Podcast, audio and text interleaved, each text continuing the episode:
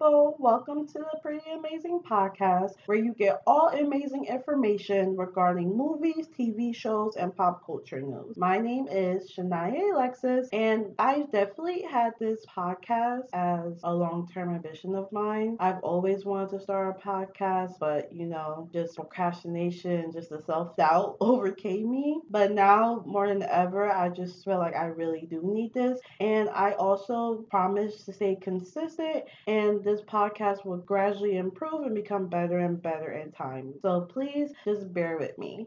but I've always just just the amount of podcasts that I've listened to that really inspire me are examples include Pop Culture Leftovers, Their Read, and Weekly Planet. All amazing podcasts, but it just seemed like too much effort, and I just never really thought that I could do it. But like I said, I had to overcome the self doubt and just, you know, you just have to learn on the way, which I really feel like is important. Of course, you're going to fail, but like I just want to do this just to create something that is mine and just to also get in touch with other people who also share similar interests as I do. So, this podcast's primary goal is to just share my passion for television and movies with just a dash of a little trending topic thrown in there. But to get that out the way, I just want to just do a little, um, just share a little information on why I did want to start this podcast. I've always been a lover of movies. I remember going to movies ever since I was five years old. I think the first movie I actually saw I was three years old and it was Hercules, but I don't remember it, of course. My mom did say that I drew a baby, my baby bottle at the screen, so I don't think I was a big fan at that time. But I do remember my first movie being that I remember going to the movie theaters and seeing was the Sam Raimi Spider-Man film with, of course, the legend himself, Tobey Maguire. I just remember being terrified of the Green Goblin. That movie used to really scare me so much as a child, but also it did not restrict my love for it. It was also the first comic book movie that I've ever seen, which made me fall in love with superheroes and just the comic book movies itself. But just the Danny Elfman score alone, it just it made that movie experience truly memorable. But apart from comic book movies, I do adore filmmaking in general.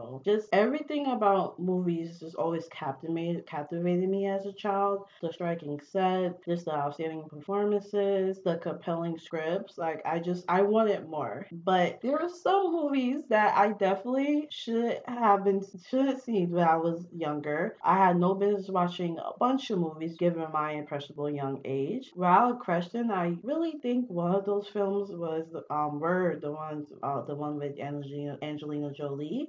Um, and it was called Gia. I definitely remember being traumatized as a child watching that film. I couldn't stop watching it, but I just knew her character was going down a dark path that was inappropriate, of course, for my age to watch. But I was just so fascinated by the movie and just want to learn. Like you knew that that her this model she was gorgeous, and you knew like she was just getting to situations that wasn't good for her. And you know her downfall was inevitable. Also, I just want to say I know I sound nervous right now. Please give me time. This is my first recording, but trust me, um, it, like I said, it'll get better. just you know, just be patient with me. But like I said, I could really relate to her character and just her experience, and also just experience her feelings just watching that character and her performance. And that's when I started to realize at a young age that that's one of the main purposes of a film when you're watching it. It's intended for this particular style of art to just instantly captivate us. It's like making us feel as though we're part of the film. Sometimes we watch a movie and forget we're watching one, but it's almost as we're, we're living in that world of the character. And I just I just always appreciated that uh, aspect of filmmaking. Um, but I know I still have a lot more to learn because there's so many just numerous n- numerous aspects of making a film or a movie. But they're definitely down the line in the future. I'm uh, definitely going to be discussing more movies and just um summarizing and, and analyzing them. But that's definitely more to come. But I just wanted to focus mainly for this episode and discuss the 2024 Oscar nominations. So as we know, the Oscar nominations were announced, I believe, last Tuesday on the 23rd was last Tuesday, I believe. Um, well, last week they were announced, and as we all know, we have a breakdown. The Oscars is an award ceremony broadcasted live and hosted annually by the Academy of Motion Pictures Arts and Sciences. It's a recognition of excellence in cinematic achievements assessed by the Academy's voting membership. Now, I love award season, always have. Just the Golden Globes, the Critics' Choice Awards, the Screen Actors Guild Awards, the BAFTAs, everything about it, the Hollywood carpet, the pre shows, just seeing all your favorite celebrities dressed up, and even after, after um, the ceremony's done, watching Fashion Police with the late great, jo- late great Joan Rivers. I loved it all. I used to believe, however, I did used to believe that there was a pattern to which film or performers would win. Like, for example, let's say if well, Denzel Washington already has an Oscar, but if he won the Critics' Choice Awards and then he won the Golden Globes, and of course he's a shooting to win the Oscar. But as I got older, I realized that things can change and things don't always work out with these award ceremonies. And I started to realize over time that, especially with the Oscars, it isn't always fair. Now, some recipients of this esteemed honor truly deserve it, such as Mo'Nique, who won for Best Supporting Actress for her role in Precious, which was amazing. And I wish she got more roles after that, but that's another conversation for another day. But also, um, someone like Cate Blanchett in the amazing film Blue Jasmine, like there's no other options. Everyone did great in those categories, but that certain individual truly deserved it. But on the other hand, we have some people who win awards and we're just asking like why? Like it just it just doesn't make any sense sometimes. And after a while, you realize that a lot these award shows just become popularity contests. But I just want to discuss the Oscar nominations and also just go through my predictions on who I think will also win. But first, let's actually discuss the nominations for Best Supporting Actor in a Motion Picture. Now, with this category, I didn't really have a problem with it. I agree with the majority of the um majority of the nominations. I would probably swap out Ryan Gosling for Charles Melton or even Willem Dafoe. Like I love Ryan Gosling. He's definitely the breakout star of Barbie, but in my opinion, his performance was never Oscar worthy. However, he's definitely one of my favorite actors. Like I, I loved him in Crazy Stupid Love, The Nice Guys. He could be hilarious and do those comedic roles, but also he can give powerful performances like in Blue Jasmine or The Place The Place Beyond the Pines. And I'm also excited for that movie new movie coming out called The Fall Guy. And I think it's coming out in May, I believe. I'm also excited that um um about that movie as well. And it's also starring Emily. So that looks like a fun time. But like I said, he was definitely one of the highlights of Barbie, but it was just a fun performance for me, not an Oscar one. But other nominees for Best Supporting Actor, we have Robert Downey Jr. for Oppenheimer, Sterling K. Brown for American Fiction, which is also, I think, Sterling K. Brown's first nomination too, which is very exciting. I'm happy for him. We also have Robert De Niro for Killers of the Flower Moon, and lastly, Mark Ruffalo for Poor Things. My my prediction, RDJ's taking it all the way and he deserved it. Like his performance of Lewis Strauss was really good and he just proved to audiences that he's more than Iron Man. He has a longevity in this industry after Marvel. And I think a lot of people forget how great of an actor Robert Downey Jr. truly is. He did have one of the biggest comebacks, if not the biggest comeback in, in Hollywood. But his performances is let's say Chaplin or even Kiss Kiss Bang Bang. That's one of my favorite movies. It's just he's he always shown that he is a great actor and he has a range. So I'm very excited now that he's getting his recognition, and I definitely think he's taking it. But also, he snagged the Golden Globe and Critics' Choice Award, so I think that definitely counts as well. Sorry, my water bottle is making a weird noise. I don't know what's going on. All right, then. like I said, it will improve in time. but nominees for Best Actress also include Annette Bening for Nyad, which was shocking, Sandra Hüller for Anatomy of the Fall, Carey Mulligan for Maestro, Emma Stone for Poor Things, and Lily Gladstone for Killers of the Flower Moon. And there's no Margot Robbie here, which I knew angered some people. And I wasn't angry about it, but I was puzzled that Ryan Gosling was nominated for Barbie, but not Margot Robbie. I mean, Barbie was nominated for Best Picture, but the star of the movie was nominated for her performance. And I can see why people didn't like that decision. And it looks like Annette Bening took Margot's spot, which is kind of crazy because I haven't heard many people discussing her performance in Nyad. I think like she really snuck in there. But I do like Annette Bening. I haven't watched many of her films, but I do know she's like one of the greatest actresses of our time. And she's also been nominated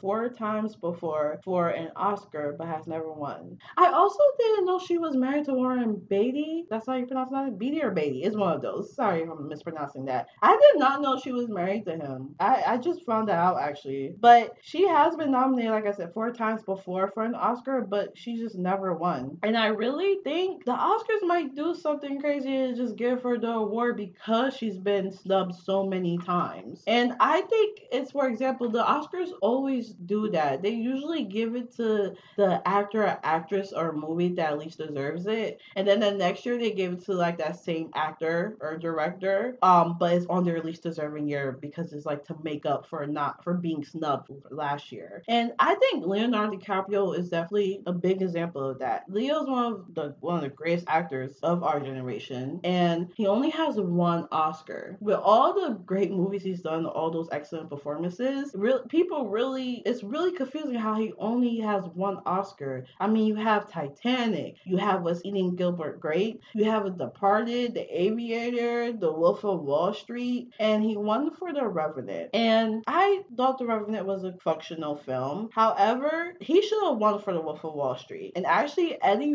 Redmayne won that year for The Theory of Everything. And I really think that, sorry, Leo should have won for The Wolf of Wall Street 2014 Oscars. And then 2016, they should have given to Eddie Redmayne for The Danish Girl because I thought his performance was the best in that in that year. But the Oscars always do that. So uh, it's just, it wouldn't be surprising to me if they gave it to Annette Bening because she's been nominated so many times before. But Emma Stone and Lily Gladstone are likely to share that Best Actress prize. So I don't know. It's really a toss up because Emma Stone won the Golden Globe for Best Comedy, and then Lily Gladstone won for Best Drama for Kills of the Flower Moon. But Emma Stone also won the Critics' Choice Award. So it's really a tight competition between those two, but we'll see how the other award shows like the SAG Awards and the BAFTAs, we see how those winners turn out, and then you know that might give us the um, prediction for the winner for Best Actress. But let's get to the Best Supporting Actress now. We also have a surprise nomination for America Ferrera and Barbie. We also have Emily Blunt for Oppenheimer. Danielle Brooks also for The Color Purple, which is also, I believe, her first Oscar nomination. And she was actually the best part of that movie for me. I thought she was incredible, and her performance made me a little emotional. And with The Color Purple, it, I liked it. It was not a bad movie at all. I loved the songs, the performances were good, the choreography, everything. The movie looked really good. I had a fun time. I actually liked it better than I, I thought, like how I better than I thought.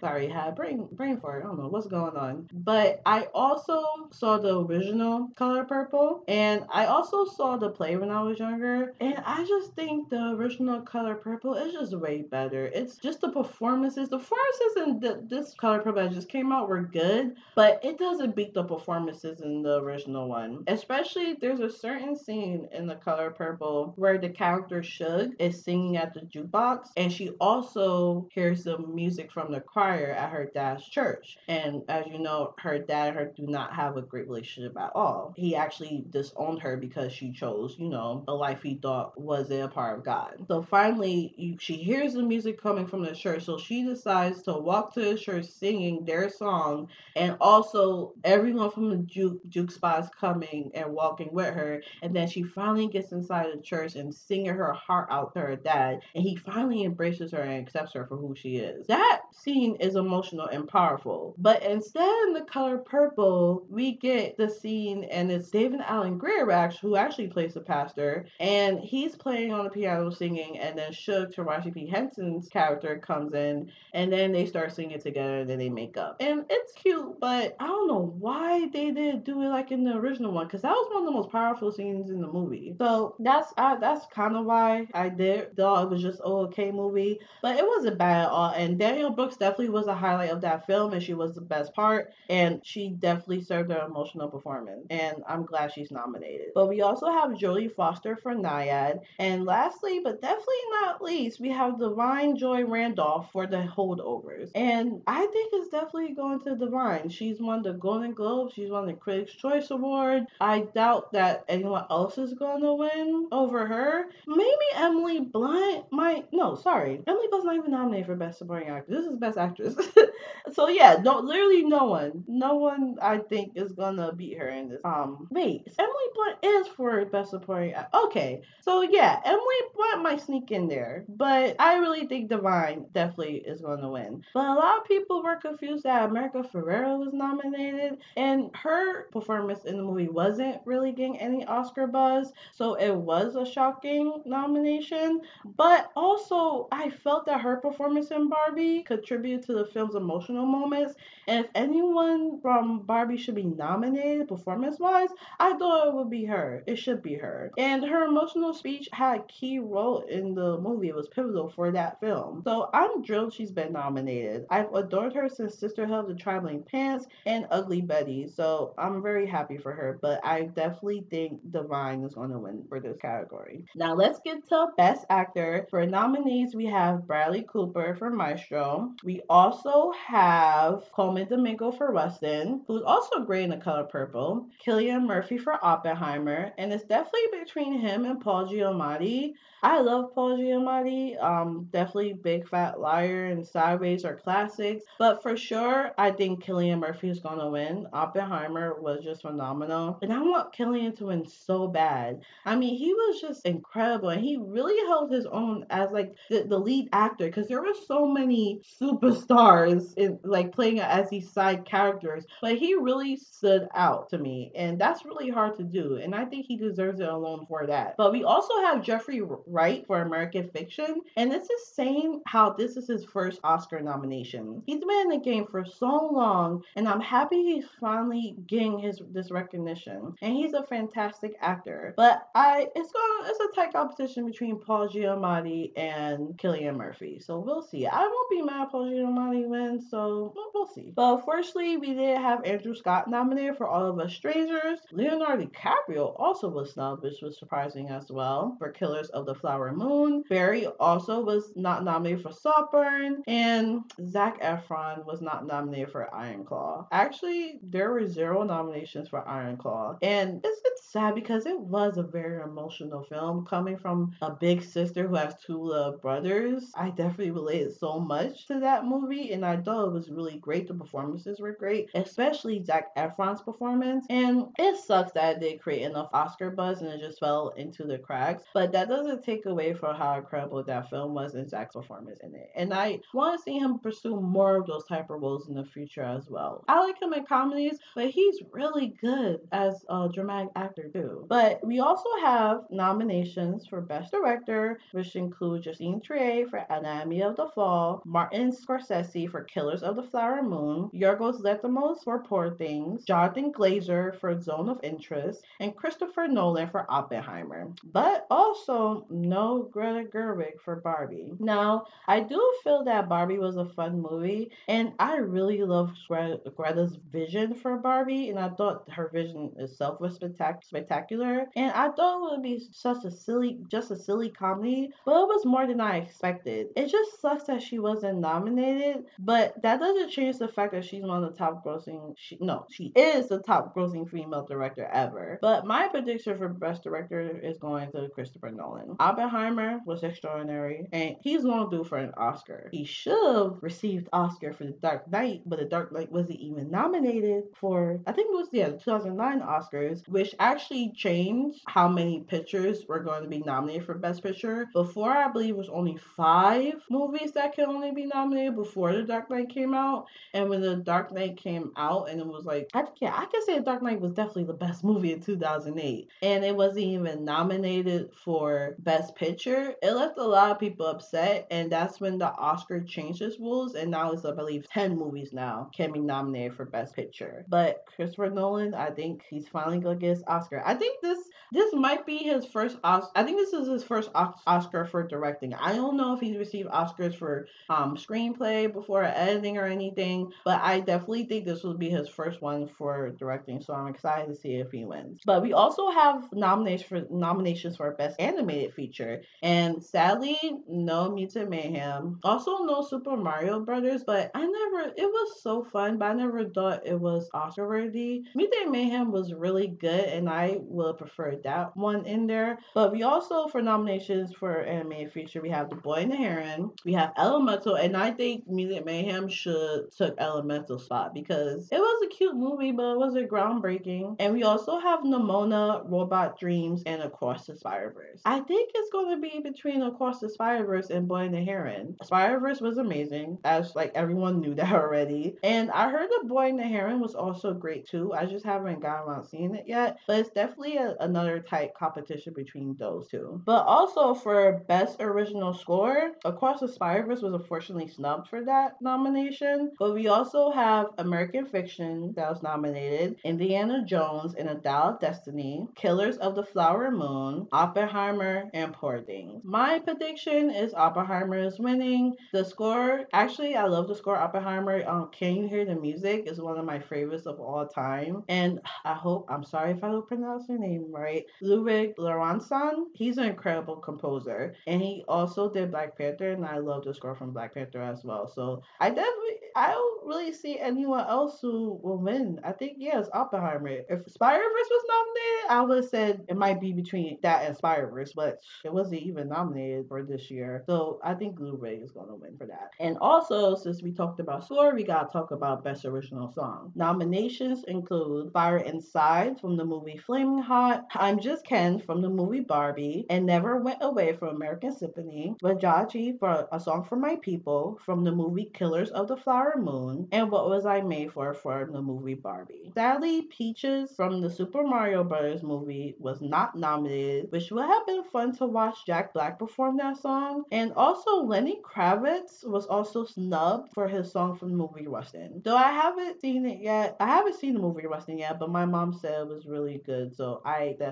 um want to see that. But also, we have best. Actually, for best, I don't know who's gonna win for best original song. I think I really it would be funny if I'm just Ken one, but what was I made for was such a great song, and just that scene of the song and Barbie just experiencing everything a human, mainly like showing like, what a woman really goes through too, and hearing that song in the background. It was it was such a great scene. So I really think Billie Eilish should win, but I'm just Ken won the Critics' Choice Award, and it even have Ryan um Gosling confused. So I don't know. It's really between those two, but Barbie will still win at the end of the day. After I have all these nominations, um nominees, Barbie is still gonna win uh, Oscar. But also we have nominations for Best Documentary Feature. We have I don't where is I'm sorry, I'm trying to look this up. I apologize. For best documentary feature, we have Bobi Wine, found it in The People's President, The Eternal Memory, Four Daughters to Kill Tiger, and 20 Days in Mariupol. I haven't watched any of these documentary features, so I really don't have a prediction on who's going to win. But we also have the nominations for best cinematography. We have El Conde, Killers of the Flower Moon, Maestro, Oppenheimer, and Poor Things. I think my prediction is either going to be Poor Things or Oppenheimer. I really don't know with this one. But for best product design, sorry, product design. It's early, guys. I'm sorry. best production design and costume design have the same nominees. So it's Poor Things, Barbie, Oppenheimer, Kills of the Flower Moon, and Napoleon. And I, I it's a toss up. I want Barbie to win. I want Barbie to win something because I don't think they're gonna win a lot of awards. I think they're definitely gonna win best song, but I don't know about everything else. Poor Things looked amazing too. That production design was design was insane.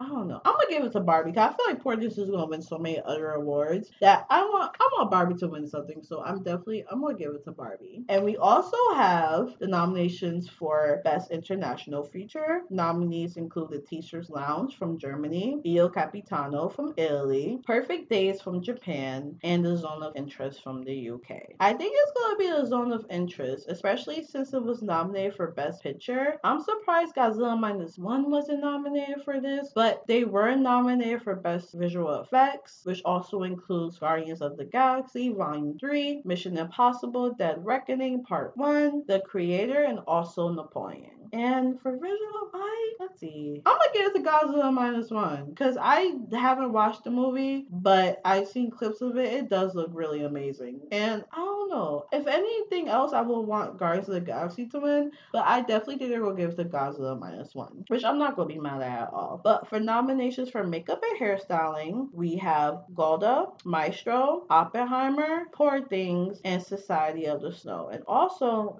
no Barbie, which I don't. I think the makeup and hairstyle for Barbie was really good, but I guess it wasn't enough. But for this one, I think Poor Things might win, or maybe Maestro, because Bradley Cooper looked good to win Maestro. So I think it's between those two. But let's get to the best editing nominees. So we have Anatomy of the Fall, The Holdovers, Killers of the Flower Moon, Oppenheimer, and Poor Things. I also think this one's gonna be between Oppenheimer and Poor Things, and I I can't decide with Oppenheimer and Poor Things. I think those those two movies, I think they're the most nominated, but those are definitely the front runners. So I, I it might be those between those two. I can't decide. But we also have the nominations for best live action short. We have The After, Invincible, Knight of Fortune, Red, White, and Blue, and The Wonderful Story of Henry Sugar. I also have not watched any of these, so uh, I don't have a prediction for this one. But we also have nominations for best documentary short, which include The ABCs of Book Banning, The Barber of Little Rock,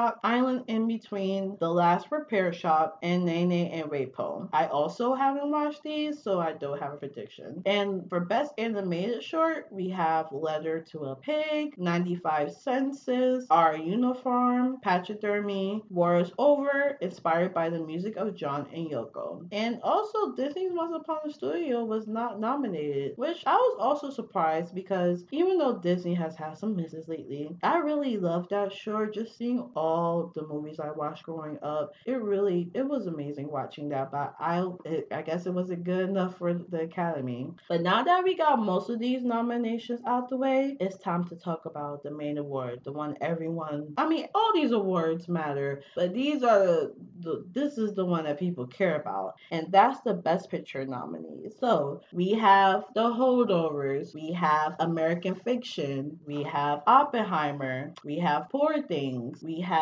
Anatomy of the Fall, we have Barbie, we have Maestro, Past Lives, Killer of the Flower Moon, and The Zone of Interest. And I'm not gonna not I'm not gonna really discuss this, but I think it's Oppenheimer. Oppenheimer's taking it. Christopher Nolan deserves it. Oppenheimer was an excellent movie. The performances, the score, the cinematography, that just everything about it. And all these other movies were fantastic as well, but it's Oppenheimer. But also, I'm so sorry, I forgot to talk about original screenplay and adapted screenplay. I knew I forgot something. But for a best original screenplay, we have The Holdovers, May December, which is getting its only nomination, I believe. Past Lives, Maestro, and Anatomy of the Fall. For my prediction, I want to. Hmm, this one's actually hard. I think give it to May December because they haven't been nominated for anything else, and this is their only nomination. So I yeah, give give it to them. And I heard the the screenplay for that movie was also good. And we also have nominations for Best Adapted Screenplay, which include American Fiction, Zone of Interest, Barbie, Oppenheimer, and Poor Things. Like I think this one's gonna be between Oppenheimer and Poor Things. It would be nice if Barbie won, but I don't think it's gonna win. But I think Oppenheimer and Poor Things, those are definitely the top two. But I think we let me look at my list. Yeah, I think we covered all the nominations. If I did miss some, I apologize. But I can't wait to see the winners. I believe on March 10th is when the Oscars is airing. So I can't wait to see the winners for this and just, you know, just see the show see all the cringy moments that happen during these award shows. But now that we're done talking about the Oscars, real quick, I just wanted to talk about Poor Things because I watched the movie last night and I had to discuss it because I did not know what I was getting myself into. But I just wanted to just give a quick spoiler. alert. I'm not spoiling the whole movie. There's definitely some parts I'm not going to discuss. I want people to see, but I just wanted to just discuss it real quick. But I that movie's insane. I'm sorry. I know I keep saying that, but that that movie was crazy. I thought Saltburn was bad. I, I don't know which one was worse. But I would say it's a beautiful movie. The look, the production design of the movie alone is very memorizing. And that's when I thought I thought Barbie before she win, like I said, for production design, but I think Poor Things definitely deserves it. But just to go over the movie real quick, the movie in the beginning starts off with Emma Stone's character com- committing, attempting to leap off a cliff to end her life, committing suicide. And also her character's name is Victoria. When Emma Stone's body is discovered, it is revealed that she was also pregnant. And Willem Dafoe's character, who's also this renowned surgeon, his name is Godwin Baxter, he finds her body and chooses to perform an experimental procedure on her. And she, and by doing this, he inserts her baby's brain into her body. So now the new creation is called Bella, Bella Baxter, who is trapped in her mother's body and has the intellect of a baby. Now, the development of Bella from a newborn to adult in a short amount of time is crazy, but the plot, plot alone is just insane. I don't want to go into detail about every aspect of the film since I want everyone to see it, but if you can get beyond the explicit content, content, contact, what? See, it's too early. there are a lot of deeper themes that anyone can connect to. However, those aspects, those like sexual, like, you know, the more sexual scenes, they also contribute to her maturity as a woman and her quest for independence. Now, Emma Stone's character, Bella, although she has a baby's brain, she always desired to live her life for her own. And you can see that when, you know, she's first created. You know, she's been shielded from this outside world, world, but she has fought for her right to autonomy. And I feel like the film brilliantly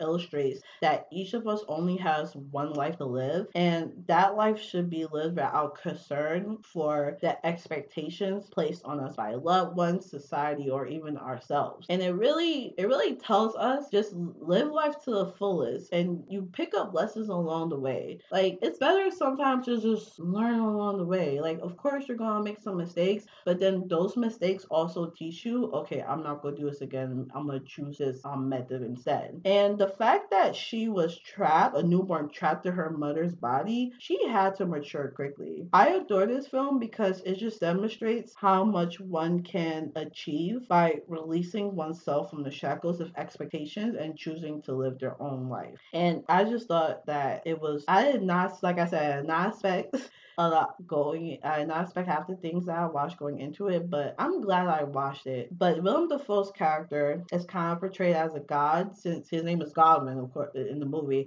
But since he created life, that's basically like he's you know perceived as God. And he also has a bunch of scar on his face due to his father, who was also a surgeon experimenting on him when he was younger. And I this definitely takes inspiration from Frankenstein. And you wonder if Willem Dafoe's character, if he's a creation of himself if his dad created him too. And that's why, you know, he kind of shields Bella also from the world because he doesn't want her to get hurt like he does. But you do see his love for Bella while watching the film and his, you know, his fatherly instincts towards her. And he also he also has a bunch of scars, like I said, because his dad um did a lot of uh, surgeries on him. But one of the scars resembles on his face a cross. So I don't know if that was intentional, but like I thought that was a good detail. But now we have Mark Ruffalo's character, who it, he was such an asshole in this movie, but he played a narcissistic asshole so well. Like I almost forgot it was him. His and Emma Stone relationship in this movie is so toxic. He truly went mad because he realized he couldn't control her, and she realized that she deserved more and could do better without him. And I loved how she had to figure that out herself because a lot of people were saying like, you know, he's an asshole. You know, he's not good for you. And she's like, yeah, I know, but he maybe he has some good on him, or maybe I can make him better. He's not that bad. But she had to realize for herself that she is way better without him. And she had him, and I like how she made that decision herself when to leave him. She didn't listen to anyone else. She had to figure out herself to finally make that decision. And that's when, like, that's also just her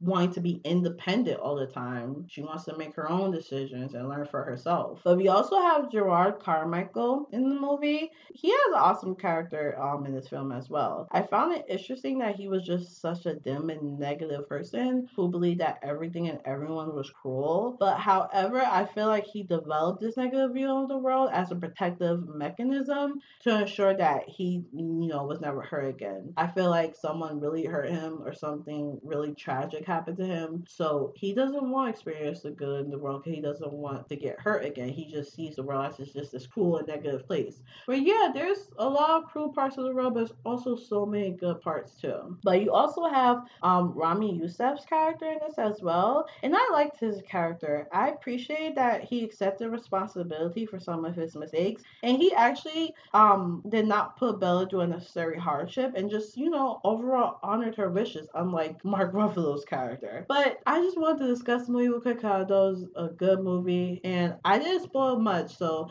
I hope others, if you're listening, um, just give it a chance. And if you can look past the sexual parts, um, and look at the deeper meaning, then it's a lot you can learn from the film. But that's it for today's episode. We finally um are done. we finally made it. Thank you. If you listen and stuck to the end, thank you so much. I greatly appreciate that. And I can't wait to do more episodes and just improve on this podcast journey. I'm actually going to watch Argylle this week. Weekend, sorry, because it's Friday now. So next week I'll be discussing the movie and hopefully it's good. I'm kind of seeing mixed reviews on it, but I always, when I see reviews, sometimes I just have the opposite reaction of watching the movie, and I just want to make those decisions myself. But I like Matthew Vaughn as a director. I always watch the first Kingsman movie. The second one wasn't that good, and that's what that's why I'm kind of like iffy because people are comparing it to the second Kingsman, The Golden Circle. I'm kind of like, eh. The action Emily was good, but the story and plot just didn't make any sense. So I'm hoping it's not like that. But like I said I'm just gonna watch it myself. But also he directed um X Men First Class, which is my favorite movie out the X Men franchise. So he has a few misses, but I think you know this one would be decent. But you'll definitely hear more about it next week. Thank you again, guys. Like I said, greatly appreciate it. Thank you for listening, and I hope all of you enjoy the rest of your day and stay amazing. Bye.